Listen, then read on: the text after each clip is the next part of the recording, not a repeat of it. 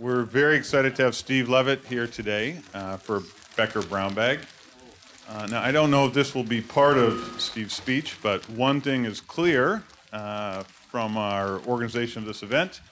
Uh, given that it sold out in about 11 minutes, so since we have a lot of great econ students here, who knows what we should have learned from that? The price was too low. That's right. uh, so I want to thank all of you for joining us today. Uh, my name is Michael Greenstone, and I'm the director uh, of the Becker Friedman Institute. Uh, BFI is a collaboration of the, and this is actually a true fact. Many things you hear are not true. This is true. Of the 300 PhD economists on the campus here, uh, and we really have two goals.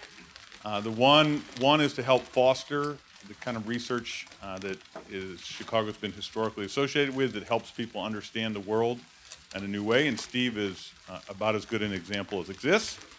Uh, and the second is to make sure that those ideas uh, enter the marketplace, uh, the broader marketplace, not just the academia, uh, in a powerful way. and Steve is a, also a model for that. So in many respects, the BFI is just an effort to try and emulate Steve. Uh, I just wanted to mention a couple of things. I think he's uh, Steve is widely known, uh, but he was awarded the John Bates Clark Medal, which is given to the most influential economist under the age of 40. Uh, he was named one of Time Magazine's 100 People Who Shape Our World. Uh, very famously, he is a co-author of Freakonomics uh, and Super Freakonomics. Freakonomics sold more than 4 million copies. He also has a podcast, the Freakonomics podcast uh, which receives 10 million downloads uh, per month. Uh, again, maybe he does not charge enough for that, uh, so we can ask him questions about that.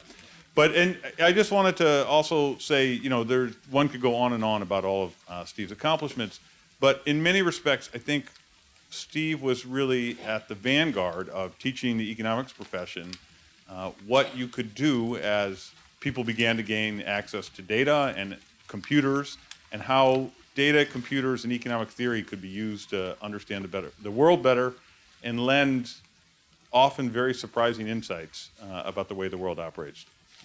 Uh, so personally, uh, I'm incredibly excited to listen to what Steve has to say. Uh, on today, I think he's going to be talking about AI and big data. So he's capturing some good buzzwords. Hopefully, he'll help us understand what they mean. Uh, and uh, with that, please join me in welcoming Steve up here.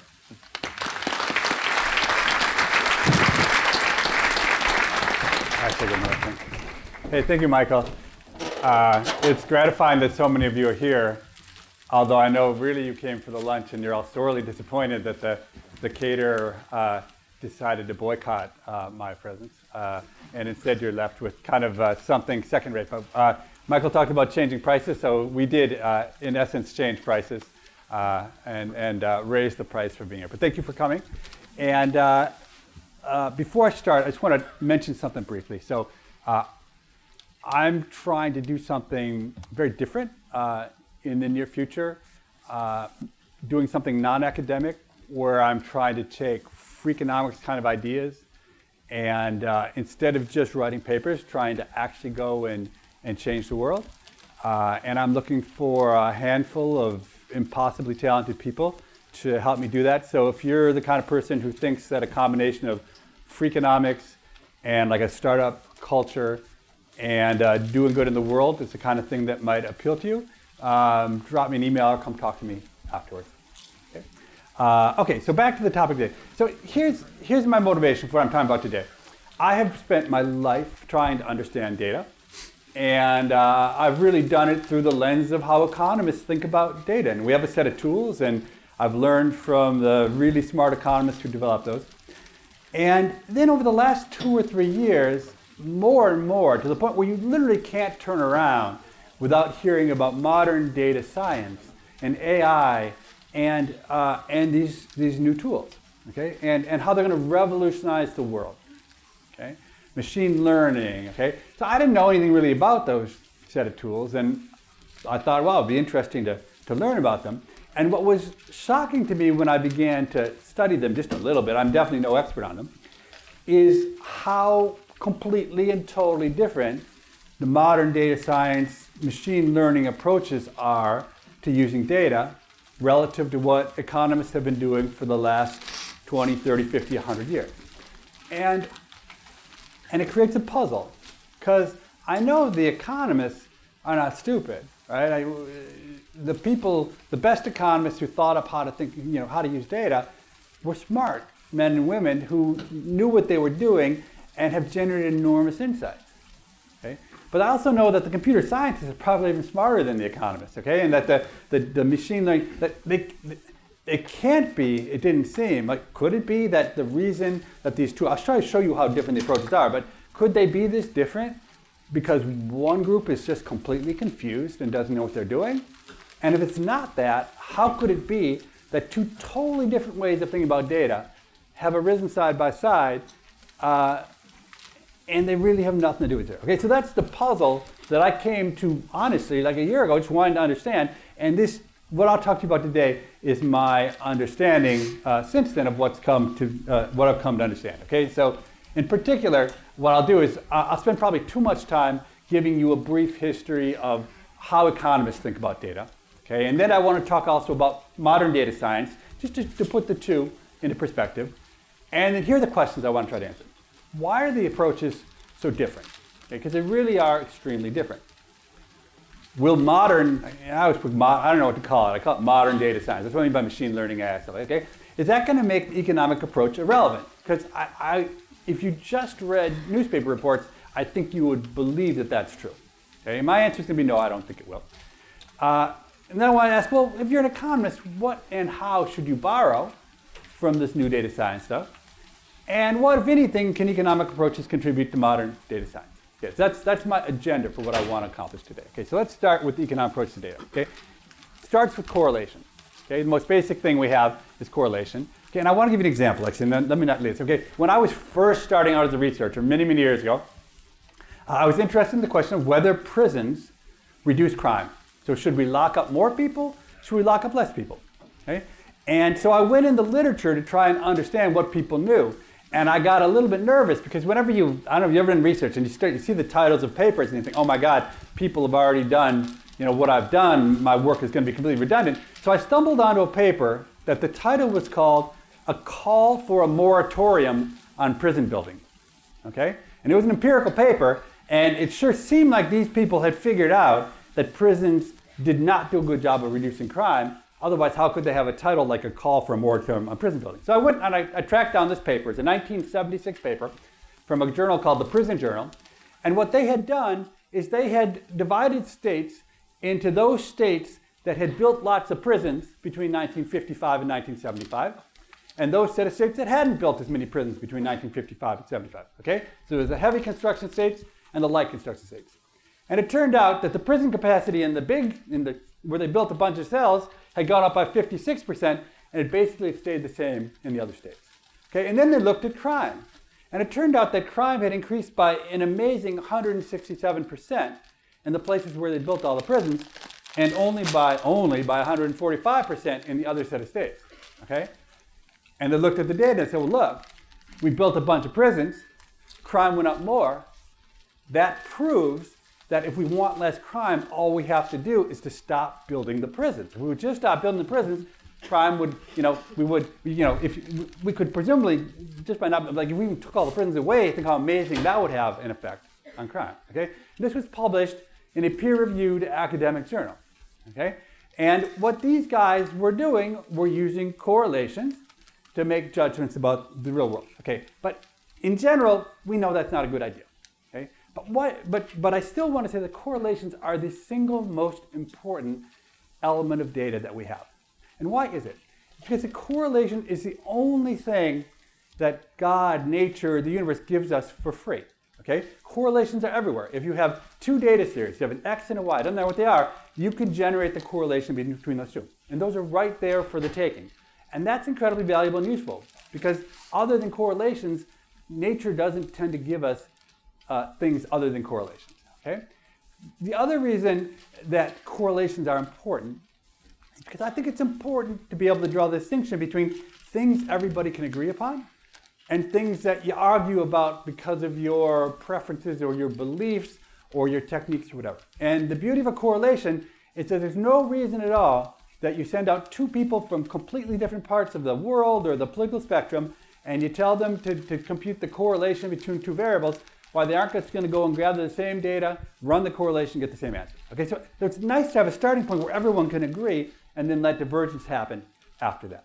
Okay, the problem with correlations, okay, is that they just aren't useful. They're almost never useful. Okay, because all they tell you about is they tell you what do they tell you? They tell you what has happened in the world. They tell you that um, it was cold and it was dark. You know, it rained and uh, the birds weren't flying around. Okay, they tell you stuff like that, but they don't tell you anything about why. Okay, and for almost every question, at least that economists care about, why is a critical piece it? Because economics is all about having theories about the world, testing those theories. Okay, and and econ- there's virtually no economic arguments that are simply descriptions without an interest in why two things are are linked together, are or not linked together.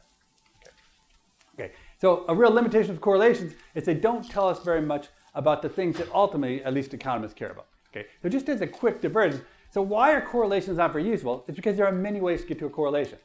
Okay, so I'm going to use notation here where this arrow means causality. So you can have a correlation between x and y that happens because x causes y because it's two variables, x and y. x causes y. And that's when we think about economic models, we usually write them down where we have an x variable and a y variable, and we want you know, to show that x causes y or, or, or, or measure the extent to which it does. okay? That will generate a correlation because if x causes y, then when x goes up, y goes up. Okay? It can also be the case that y causes x. Okay, and so in a model, if in your world you think that x is causing y, but in, in reality y is causing x, we call reverse causality. It still will lead to a correlation, the same positive correlation between x and y that you get if x causes y, but y is causing x. So the inference about what happens if you want to go and intervene in the world is very different. So what I didn't say, so why do we care? So you might say, why do we care about the causal arrow? We care about the causal arrow if we care about public policy. Because in public policy, the idea is you have some variable you control. That's the next variable. That's how much you spend on on um, education in public schools or how much transfers you make to the poor or whether or not you um, make marijuana legal. That's like an X variable. And then the Y variable outcomes, like are there lots of car crashes or um, do wages go up or do teenage girls get pregnant, things like that. Those tend to be the Y variables. Okay, we don't directly control those Y variables. Um, we control the X variables, and so we care because the only lever we can push on is X. And if we push on x and it causes y, then y will change. But if we push on x, but it's really y causing x, then pushing on x doesn't do anything to y at all. It doesn't do us any good. Okay. You can also get to a more complicated situation where there's some other variable that both causes x to change and causes y to change. Okay? And so then again, if you start pressing on x, x is not doing anything directly to y. You got to push on the z, not push on the x. But if the x is the thing you control, it doesn't do any good. Okay? And then uh, most common, uh, most complicated is a case where X causes Y and Y causes X. And I think like a good example of this is police and crime. Right? So we've got lots of reasons to think that police, which is like our X variable, we can control that. If you have more police, you're going to have less crime. But it's also true that when you have a lot of crime, you tend to hire lots of police. So Y is also causing X, right? So we would not have people in blue uniforms standing on almost every corner in Hyde Park if we didn't have crime, right? The crime is causing those people to stand on the street corner, uh, and hopefully the people standing on the street corner is also causing less crime to happen. Okay, but again, just a correlation in here will not help you understand exactly how much x is causing y and exactly how much y is causing x. Okay, so correlation is just a starting point for what comes next, and so in terms of public policy, you somehow have to have a way to, to start to think about inferring causality from what you, in, in, what you see in naturally occurring data, which is just correlations. Okay, and we have a set of techniques that economists have developed, and this is really what I mean in many ways by the economic approach.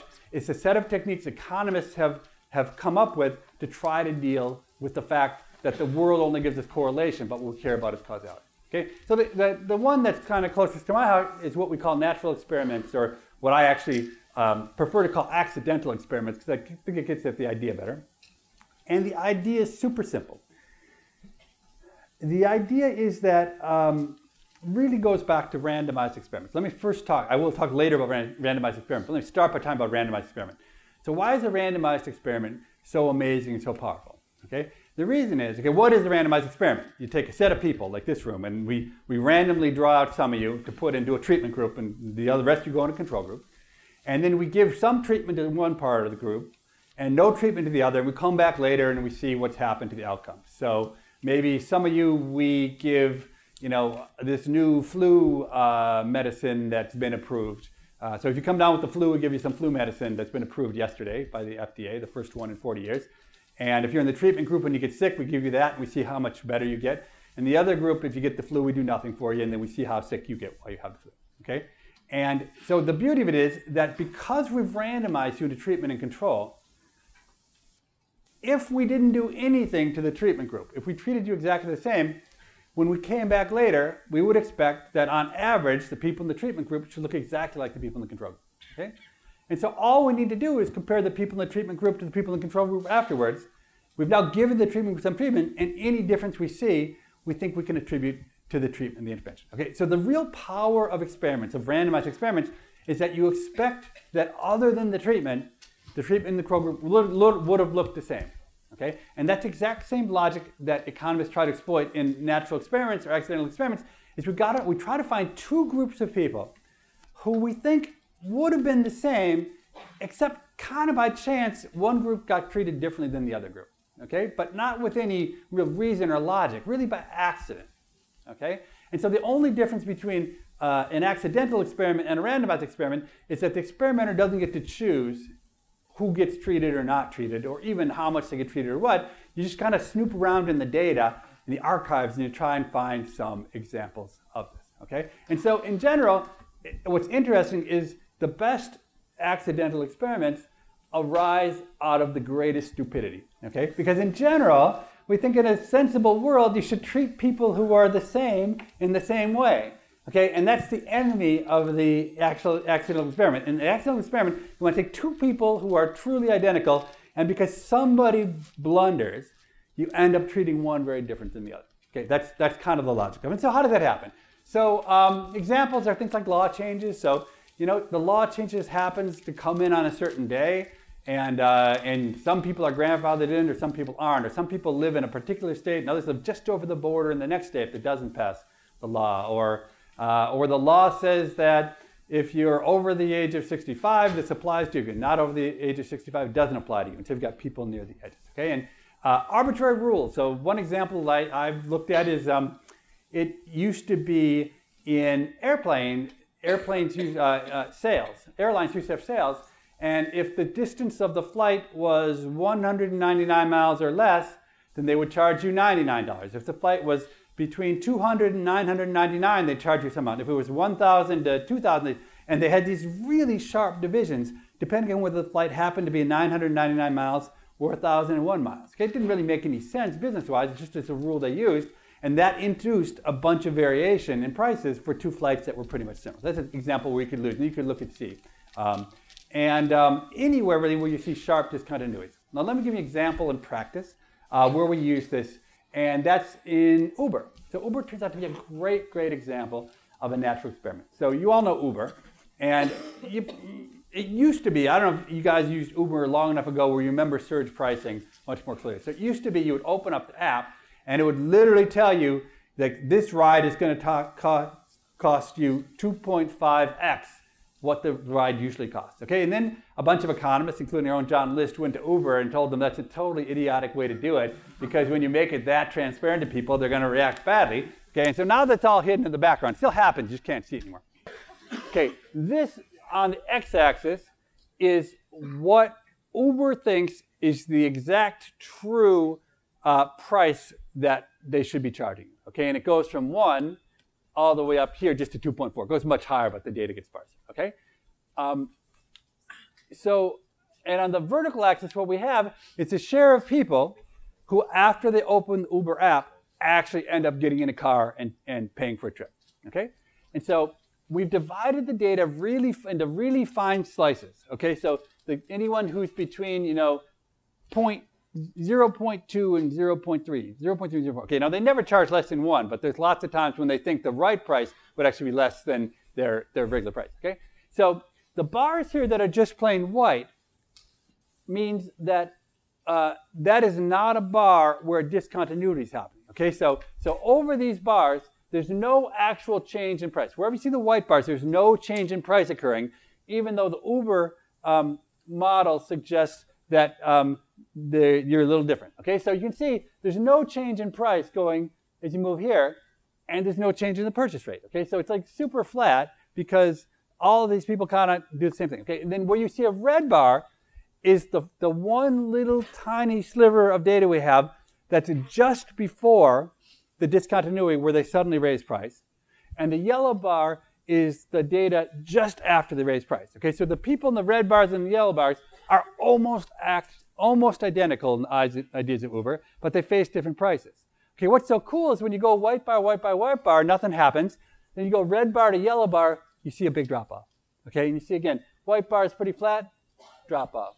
White bar is pretty flat, drop off. White bar is flat. Okay, it's, and that is the, the red bar to the yellow bar is showing you the, the, the response to price of people to these changes in price. Okay, and then when you have that and build that data back into the usual way we picture for demand curve, this turns out to be this uh, now legendary in my own mind uh, demand curve that shows you what I think is the first real demand curve that we've ever seen of something you care about. And when you add that up, so I don't know how much you know, but if you add up the area under the demand curve, that gives you consumer surplus. And by our estimates, the consumer surplus that was coming to from Uber in the year of our data a couple years ago was almost seven billion dollars.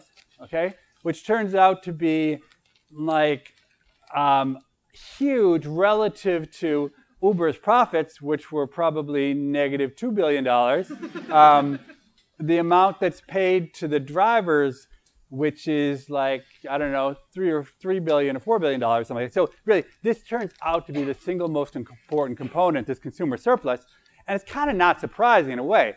People love Uber. People use it all the time. That's an indication that they're getting a lot of surplus out. But what's surprising maybe to us was that the, the like the, the willingness to pay for Uber was something like three times the amount of the ride. So kind of on average, like two thirds of like if you pay ten dollars, like seven dollars, on average, if push come to shove, consumers would, would have been willing to pay like 20 bucks for that same ride. Okay? And so uh, there seems to be huge consumer surplus, which also is kind of odd if you think about it, because this is all consumer surplus in a world in which Lyft is also out there. So even given the other options, people seem to get tons and tons of consumer surplus from Uber. Okay, all right, so let's go past that now to talk about structural estimation.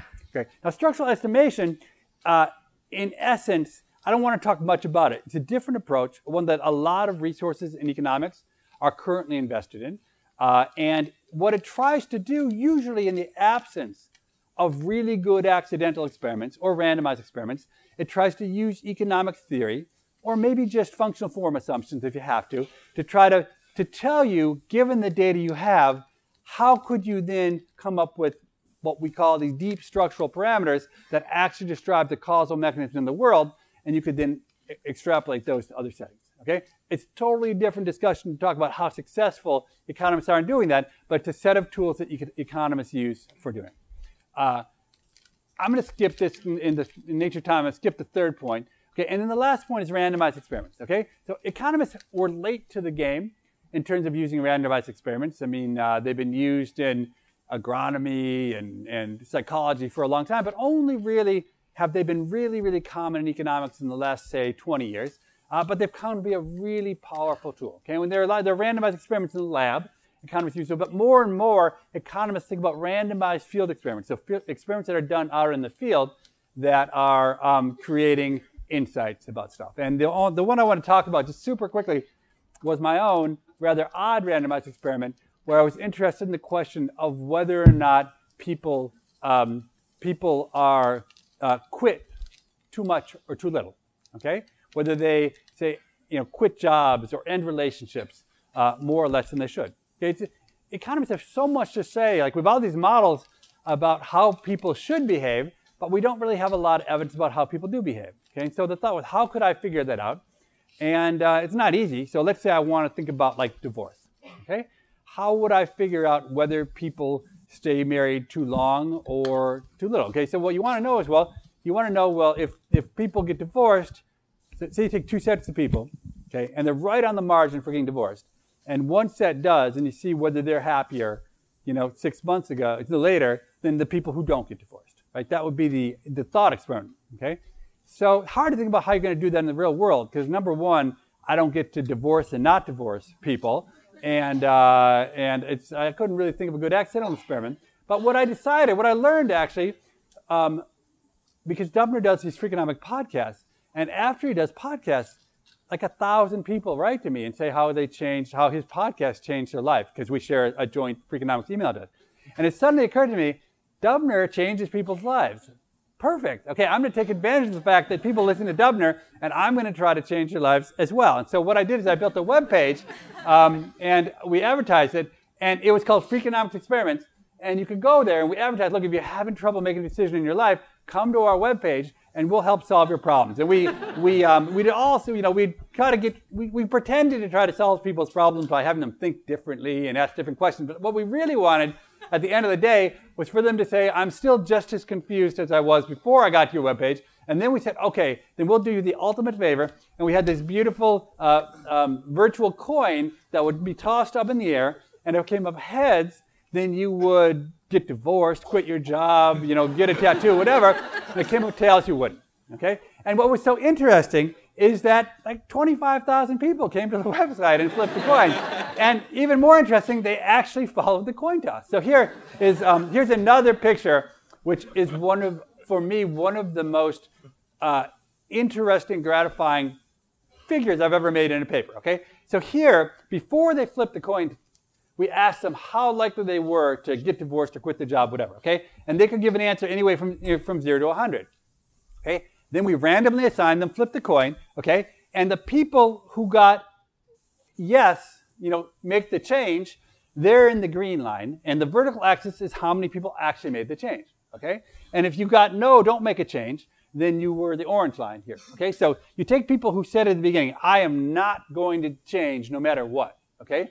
They still flip the coin, and it turns out that something like 20% of them who got heads ended up making the change, and uh, only like maybe I don't know 12% of the people who didn't get heads made the change. Okay. What's interesting is across the entire scope of how likely people said they would make the change, the green line is well above the orange line. Okay, so the, the difference between these two lines, this vertical distance, is how impactful our coin toss was on what people actually did in their lives. Okay, this is all assuming reporting stuff. There's a lot of issues floating around that we deal with in, in the academic paper, but I really believe this to be mostly true. And what's interesting, he said people kind of knew themselves. Like the people who said they were likely to make a change, they were much more likely to make a change on average than the people who didn't. Okay, but but people were far too extreme in thinking they would for sure or wouldn't for sure make a, a change. Okay, but then most interesting is we followed them up, and six months later, when we asked them, it turned out that the people who got heads, okay, so the per- people who got the green line, were for almost every question that mattered, where it was like a question where it could affect your life. Like some questions say, should I go to this movie or that movie? But anything that was important, the people who got heads were happier six months later and were like more satisfied with their choice and would do it again than the people who got tails. Okay? And because I can't think of any other reason why the people who randomly got this virtual coin to turn up heads are any different from the people who got to turn up tails, the only logical conclusion I can make is that the people who got heads, they were both more likely to change and they're happier. So I think that the causal arrow goes from making a change to being happier. Okay, subject to a bunch of caveats you can read about in the paper, which, but I still think that it's, uh, it's actual true result. And so the answer that I now, so what's good is it's changed the way I think about the world. And whenever anybody asks me any question about anything, I always give the same answer, which is I tell them to quit. Okay? If you ever are on the margin at all, you should change what you're doing because, at least according to this evidence, people are way too reluctant to change. And there should, on average, you should be, you know, if you change, if you're not sure what to do, you think you're going to kind of be the same outcome whether you change or not. But it looks like people don't change, quit stuff nearly, uh, nearly as much as they should. Okay, so that's I, I've talked too much about economics, okay? But that's what economists do more or less, okay? They do things like randomized experiments, natural experiments, run regressions, uh, you know, that's the way we think about the world. Okay, so what has made it? The modern data science has a whole bunch of different names. Okay, so things like random forest and cluster analysis and deep learning. Okay, and it's not just that they have different names, but their techniques are completely and totally different than what economists do.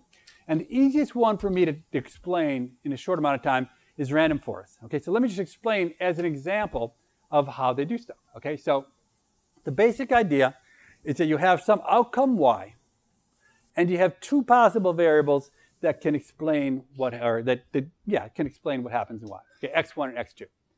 And what you do is you start by building what's called a decision tree. So a decision tree does the following. It says, I'm going to do a cut of my data. I'm going to cut my data into two pieces, okay? And I'm going to choose the, the pieces I cut them into based on the cut that will maximize the difference between the two, the two pieces of the data that are left. Okay? So I basically slice part of my data to give me now two data sets. And the, the, the characteristic of these two pieces is that they're really unlike the other ones. Okay, that's the first step in my tree. The next step in my tree is to look at what's the next cut I can make. So now I have two data sets. I can either cut the first data set. Okay, so I look at the cut in the first data set that will make the biggest difference between what's left in that data set, or I can cut the second data set and I find the one that makes the biggest difference between those two. Okay? And I just keep cutting up until some point of stopping rule that I've defined about where, where to stop. Okay, that's what a, a decision tree is. So here's an example where you start, okay, in this variable, uh, in this case, x1 and x2, each are allowed, we just, I, am not sure we generate the data. I think we just generate fake data here. x1 runs from 0 to 1 and x2 runs from 0 to 1. I think they're uniformly distributed between 0 and 1. Okay, and then we have some y variable. And so whenever the y variable is equal to 1, the y variable is equal to, either equal to 1 or 0. When it's equal to 1, it's a blue dot here. When it's equal to red, it's a, it's a, it's a 0. Okay, so the blue dots are 1 and the y variable, and the, the red dots are zeros for the y variable. Okay, and so this is just our universe of data that we created.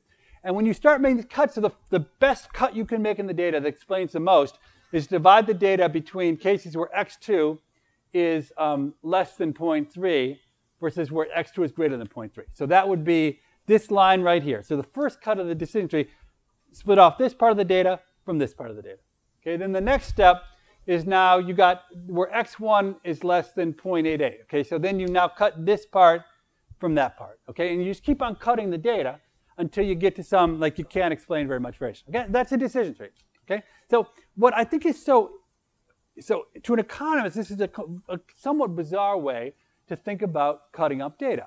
Okay, it's very it's, it's like it's it's um, you know hierarchical and stuff. But but what's most interesting is what you're left with at the end. Okay, so I don't know if you can read these numbers, but here you have this block here. Okay, and in this range, the, the mean value of y is 0.123. So y is almost always zero. So almost all these dots are red. But look right above it, the, all the blue dots are right there. Okay? So on the line right between crossing over from here to here, like there's a huge change in your prediction, right? If you're just here, you're going to predict that it's going to be blue for sure. If you're just here, you're going to think that it's likely to be red. It's super nonlinear. Okay, so the defining characteristic of this and really all of the new modern data science techniques is that they are enormously nonlinear in the sense that they let small changes in your variables can lead to really radical predictions in what's going to happen in, in, in the world. Whereas in general, almost all economic models have a kind of feeling of linearity built into them. Okay? So this is a single decision tree.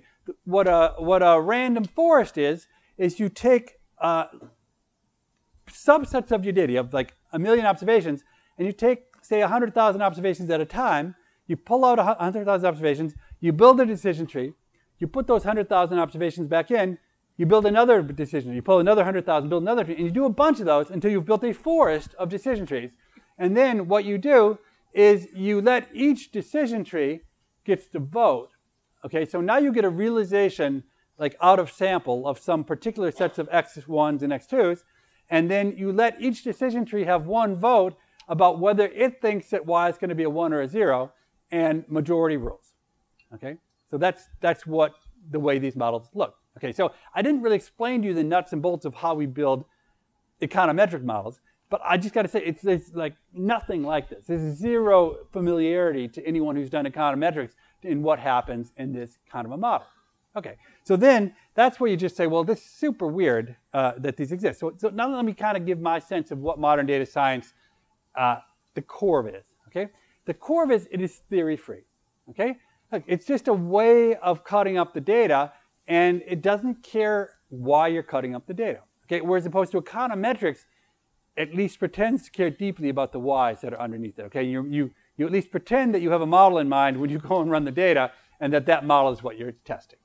Okay, interestingly, it's focused almost all on correlation and pattern recognition. And pattern recognition is just another way of saying correlation, right? So, so these tools turn out to be empirically, it turns out they turn out to be incredibly good at like telling you whether it's a dog or a cat. Okay, better than econometric models of trying to t- get the features of a picture and then tell you whether it's dog or cat. These things figure out whether things are dogs or cats. Okay, um, admittedly, uh, they're like self, you know, ob- they're, they're obviously black boxy, right? You, you plug stuff in, and even when you get the answers out, you often can't exactly tell why the model told you to do what it tells you it's a dog or a cat, but you don't really understand why the model thinks it's a dog or a cat.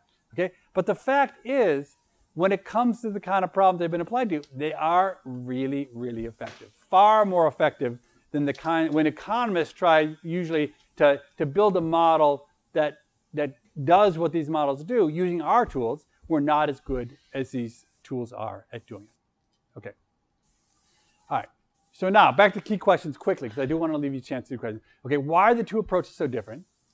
Uh, is the first question. Okay, and the first one is in part because there's a different mindset of how economists think about the world and how computer scientists think about the world. Okay, but I don't want to oversell that because I think that's actually the least important reason why these things are so different. Okay, the real reason they're different, and once you see it, it makes it totally obvious, is that they were designed to do two totally different things.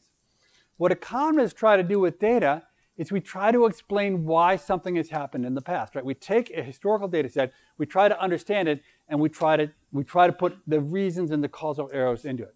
Okay? When people use the data science approaches, they almost invariably are only interested about predicting the future. Okay? So when Netflix wants to figure out what movie you are likely to like, they do not care at all about why you're going to like that movie or what your background is or what would happen if a completely different set of movies were released. All they care about is can they put a movie in front of you that you're going to like so you keep on sticking with Netflix and not doing something else. Okay? And so, interestingly, it turns out that um, predicting the future in a static world is roughly the only interesting question that exists where correlation is good enough. Okay? As long as the world is the same tomorrow as it is today, okay, and I know that, who cares why today turned out the way it did today? Tomorrow's also going to more or less turn out the way today is too. Okay? And that's the premise of modern data science. Essentially, is that the world that, that what happened in the past is going to happen in the future, and so I don't need to understand why. So it's interesting, okay, and it's surprising to me. It took me a while to see that that that really is like modern data science is the king of correlation, right? And so it is the king of predicting as long as you're predicting the world where stuff's going to be the same. Okay? Now, the problem is that, um, well, let me not get ahead of myself, okay? And the last thing I was going to say, that the other reason that they're different is that modern data science only asks questions when there's enough data to ask it using modern data science approaches. It turns out modern data science is very greedy about needing data relative to old economic approaches. And so there are lots of questions you wouldn't even think to try to answer with modern techniques that economists are quite content to try and tackle because we don't need so much data because we impose more in the way of theory onto things. Okay? So will modern data science make the economic approach irrelevant? Okay, so the obvious answer to that question is no. Okay? Because for the thing that economic econometrics does, which is explaining in the past, modern data science has not, and I don't think ever will prove itself to be particularly useful. Okay? Uh, and but the, the fact is, if you then you go and think about it, is mostly people don't care that much about what economists do, right? So it, it turns out in business and in practice, predicting the future turns out to be a lot more important than explaining the past. Okay? And uh, it's just economists just haven't been in the business of explaining the future, you know, predicting the future. It's not our forte. It's not what we think our job is. Okay, and so I think I, we have lots of job security as economists because businesses don't care about understanding why the past is the way it is. So economists can keep on doing that. Okay, so what should we borrow though? Okay, it seems kind of sensible. There's all these new techniques. What is in it that economists can can do? Okay, the first thing for sure is that when in those rare cases, and they're quite rare, where economists are actually in the business of prediction, uh, I think it's silly for economists not to use the data science tools because they are simply empirically almost always turned out in a horse race to do better than the um, than the the econometric models in doing pure prediction things when you have really thick data. Okay. The other thing that I think is more holistic, but is the bigger value to economics, is that modern data science has had a spirit to it, which is just that everything is data. Words are data, images are data. That you can do, you can basically exploit anything and turn it into data. And that is a really smart and important idea that economists didn't really latch onto. Economists mostly thought that data was the stuff that the government produced and put into data tapes and books. And, and always it was numbers and always it was rectangular in the sense that there was like the way data was structured was there's a, a state and it has a bunch of variables about it. Okay, but anyway, it's super important. Like even stuff like voice and face, everything is data. Okay, and that's the thing that if you are uh, a researcher or someone using data in business, your mantra should be everything is data. It's just a matter of whether I'm clever enough and have the right tools to turn that thing into data that I can use to be effective. Okay. Um, there's little stuff that a bunch of accounts write about how we can do like things slightly better in binning. I don't care about that. Okay, but the fourth thing that I think is, um, you know, potentially harder to see, but um, interesting, is that if modern techniques get good enough, like so, look, of course, if modern AI becomes better than humans at doing what humans do, well, then you can like then we don't need economists anymore, right? Because it'll be better. But but more subtle is that these techniques might be really good at brute force looking for natural experiments and then churning those up so that economists could then try to like use the human element to try to determine whether they're natural experiments. Because what, what these techniques do a lot of is they, they look for these highly nonlinear things. So, you know, they might say, um, you know, for some reason, patients who have these seven characteristics all at the same time tend to die a lot, even though if you only have six of them, you don't die any more than other patients, okay? And then that might be something that would lead economists or doctors in this case to say, okay, can I think of a theory why those seven things together might be a sign of some underlying causal thing? So we might be able to use techniques in that way, okay? So what, if anything, can economic approaches contribute to modern science? I think this is actually a more important question because I don't think people are really asking this very much, uh, as, as opposed to a lot of people are asking the other dimension. Okay, the first is that in a number of cases, I've been asked to build economic models in settings in which other people have built data science, modern data science models. And what's interesting is uh, their models always beat my models in terms of prediction, but the correlation between my predictions and their predictions is actually really low. It's often like 0.5 or 0.6. Okay, and if you have two signals uh, that are not very correlated, if you take a weighted average of those two, you can actually do better than either signal alone. Now, you put more weight on the data science one than you do on the econ- econometric one, but having multiple, like relatively independent signals is really, really useful in prediction problems. And so, for a couple times, we worked with companies and, um, and were able to convince them that some kind of old fashioned approaches really had real value for them because it gave such different answers relative to the, the kinds of answers they were getting with newer approaches. Okay. Um, the other thing is that in a world that's changing, the world can change faster than data are generated that the modern technique, techniques use to keep up. So the, the, the, model can't keep up with the changes.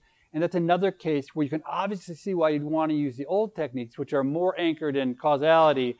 Uh, so in a, if you have a model anchored in causality, even if the world changes, you can often use theory to make a prediction about what will happen in the new world. We're in a new world, right? So, so at Netflix, if something totally changes, and now, um, you know, and now, I don't know what it is, uh, you know, I don't know what the change would be in Netflix. You know, suddenly we have a, a whole new, like, people stop watching regular movies and they only watch, you know, virtual reality 3D movies like overnight. Like their old models aren't going to predict much of anything until they have enough new data on the virtual reality stuff. But economic models might tell you something about what the transitions uh, might offer. Okay.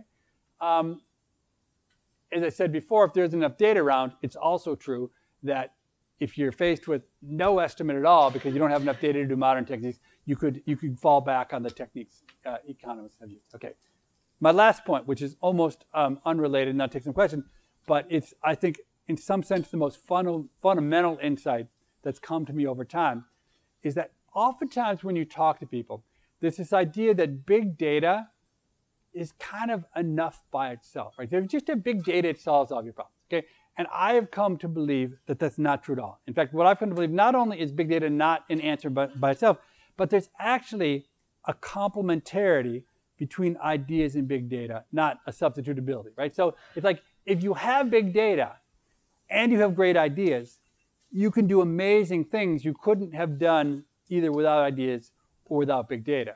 Okay? But just having one or the other, ideas and no data, or data and no ideas, I think actually leads you to a terrible place. And, um, and I've worked with a lot of companies. I have not worked with a lot of companies have, that have a lot of ideas and no data. I've worked with lots of companies that have a lot of data and no ideas. And I can tell you, I've never seen a good outcome uh, from the use of data at the companies that simply don't have any ideas, but have amazing data that they imagine should have answers to everything, but they can't, they literally cannot think of the question to ask. And so what they do is they stockpile terabytes and terabytes and terabytes of data, uh, which becomes a bigger and bigger burden on them how to keep track of it. And they never do anything with it except like draw incredibly terrible inferences, which um, end up leading them to make bad decisions. In essence, decisions worse than they would have made uh, if they hadn't had. So look, uh, I, I, think the future belongs to companies and, and situations and uh, people who have big data. Okay, big data is incredibly valuable, uh, and it will make those of you who also have great ideas um, much more productive as well. Okay, so let me stop there. I only have just a few minutes for questions, but I'm happy to take them on whatever you see fit. We have microphones here if anybody has anything to say.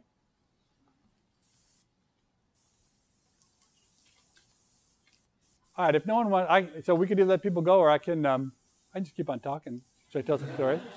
Oh, here's some. Here's a brave soul. Hi. Hello. Yes. Um, I have a really brief question. I just wanted to hear more about sort of the way you described the coin tossing experiment. I feel like it was counterintuitive steps that you've taken um, from sort of sampling and the way you wanted to approach gathering data. The conclusion from yeah. my voice, I didn't know it can do that. Um, and then the conclusions that you drew from that data were really like non-intuitive. So sort of how did you think about the process? Did you have a method, or did the experiment kind of you know have a, have a life of its own as you've gathered data and did you change some things about it as time went on yeah no it pretty much was um, the, the, the coin tossing experiment so the question is like i don't know if you could hear it the coin tossing question was did i was uh, i was the, the, the, the question is i was kind of surprised at the, what seemed to be logical jumps and fallacies um, in what you did in the coin toss experiment and did it emerge whole cloth or did it change along the way what you're thinking okay so in fact here's how my thinking went. Okay, my thought was the perfect. Okay, I learned this from Michael actually. So Michael's the first one who ever told me to do this. Michael, and whenever a student is presenting results, will say to them, if you could have exactly the data set you wanted, the perfect data set, what would it look like? You still ask that question, Michael? Okay, so Michael asked that question. Okay, and I thought to myself, what is the perfect question, perfect data, if you want to understand about, say, quitting your job and should you do it? Okay, and what I would want is I would want people who are exactly on the margin for quitting their job. I want the people who wake up every morning and say, My God, I hate my job, I want to quit my job. Okay, but they just like kind of either they don't, sometimes they quit, sometimes they don't. Okay, that's in essence the perfect data because I don't want to, uh, Sam, I don't want to fire a bunch of people who love their jobs and see if they're happy or not because they're not on the margin. It's all about people on the margin because whenever you're having trouble making decisions, you're on the margin. Okay, and so what I wanted to find was a pool of people who were so undecided about whether they wanted to get divorced or quit their office that they would come to my idiotic website and flip my idiotic coin, right? So that is like the definition of somebody's on the margin. If, if, if a virtual coin can sway your decision, you are really, truly on the margin, okay? And so it was the, per- for me, really, it was the perfect data set. Now, what was not perfect about it is the fact that when I then tried to, is that I couldn't really sit on the shoulder of these people or get inside their head and know how they really felt. So I had to rely on them telling me how they felt. I had to rely on them responding to my survey. So not everybody, when I contacted them six months later, wanted to come back and talk to me. Now, partly I dealt with that by being clever up front. And when you said you were going to flip a coin, I also asked you to name a friend, okay, who could, um, who, who you would also tell about the decision, who then I could go and talk to and ask what really happened. Did he really quit his job? Did he really, is he happy or is he lying to me, okay? And so it's good that I had these third parties who didn't have the same incentive to lie. And not, not like anyone had a very strong incentive to lie, but I think one thing we learned in experiments is that people try to do, experimental subjects try to do what the experimenter wants, okay? And so when, when people were told to quit their jobs, I'm afraid they might tell me, yeah, I did quit my job because they wanted me to make me happy. And then if I asked them later, were they happy? I, maybe they would tell me they were happy because they thought I wanted them to be happy, okay? But the third parties who like didn't even know who I was and why I was writing them, I thought we were much less likely to want to come out and say, oh, yeah, um, lie to me and say this guy was really happy and this guy quit his job and stuff like that. So, so um, but, but in essence, the, this is one of the unusual papers I've written where from the very beginning I knew exactly what I was going to do, exactly how to analyze data, and what I expected to see, as opposed to usually I just get a pile of data, I start thinking about it, and I kind of worry about the details of it. Okay, let me take one more quick question, and then I'll, I'll let you guys go. Thank you so much. Uh, I kind of wonder, can you elaborate more about your startup? What is your startup trying to do after Yeah. like your fantastic speech about? Yeah, so interaction um, between our them. startup, look, uh, my basic experience, so I've been really lucky, right? So, so for an academic economist, I've had an incredible ab- ability to talk to people, the opportunity to talk to people, right? So a book that's that's highly read, this podcast, and you know, I can I can get twenty five thousand people to um, you know get divorced or not get divorced um, on, like just like a whatever. But what's interesting is I cannot point to any successful change in public policy, for better or for worse, that I think has happened because of my research. I, I, I think the world, the out, most of the outcomes in the world, at least directly, would be exactly the same if I had never been here at all. Okay, and it's it's an interesting, it's a telling statement about the inability of research, at least my kind of research, to have an impact on anything. Okay, and in some sense, should I care about that? I'm not sure if I care about that or not. Okay, but but I've gotten to an age where I think it would be kind of mostly I think it would be fun to try to go and change the world and do stuff. And in particular, my own view of the world is that um, when things are easy to do, people go and do them. And when you will be showered with accolades and love because you go out and do something that feels really good, then people go and do them. So I think a lot of the easy things that philanthropists can do, they've already been done. Okay? Um, I'll give you this. So I talked to one very prominent philanthropist, and, and he was talking about a problem, and I suggested a solution to that problem. He acknowledged that that would probably would be a good solution, and he said, but the thing is, the only reason I do philanthropy is because I want people to like me. Okay? And if I did what you said, people wouldn't like me. So I'm not going to do it. Okay? So in a world in which that's the case, I think there's room for someone like me who doesn't really care whether people like me or not to go out and try to make the world a better place by doing the kinds of things that other people like who care maybe more about their reputation or maybe they want to run for president someday or whatever that they don't want to do that kind of thing. So essentially what my, you know, startup wants to do is to find really smart people and um, to take ideas we have, but also, I mean, the thing is, I believe that there are amazing ideas out in the world. And through the Freakonomics platform, there are a lot, and, and sometimes good ideas are attached to people who want to spend their life pursuing those ideas. But more often than not, it's like people like my dad. My dad is just like a happy doctor who does his thing. But I'd say over my lifetime, my dad has told me five amazing ideas that I think could like potentially have in very small ways been world changing. My dad's not going to go and quit being a doctor and go start something. So, so I think we have the possibility to crowdsource really amazing ideas that other people don't have access to, and then you know glean the best of those and really go and put them into practice. But the problem is that ideas alone don't win. Okay, what I've learned is that you can't go to a, a, a funder or implementer and say, I have a great idea. You have to go with more. You have to go with something like a prototype. You have to go with an example of how it works. It has to be really simple. And so, what I want this organization to be able to do is to take ideas and turn them into, you know, the equivalent of a business plan or a prototype or a device that can then actually be there for people because people don't often have imagination, myself included, about what other people think. But if you actually put, like, look, I never, I, I- thought, why would I want a cell phone? What could I possibly do with a cell phone? My life is perfect without a cell phone. Why would someone make a cell phone? Okay. 10 years later, like I can't even imagine what life without a cell phone. But I needed, someone had to put a cell phone in my hand, or I had to see friends use cell phones to see it. So, in essence, that's kind of what we want this um, startup to do. And but we don't want to. We're not going to be massive like implementers or manufacturers.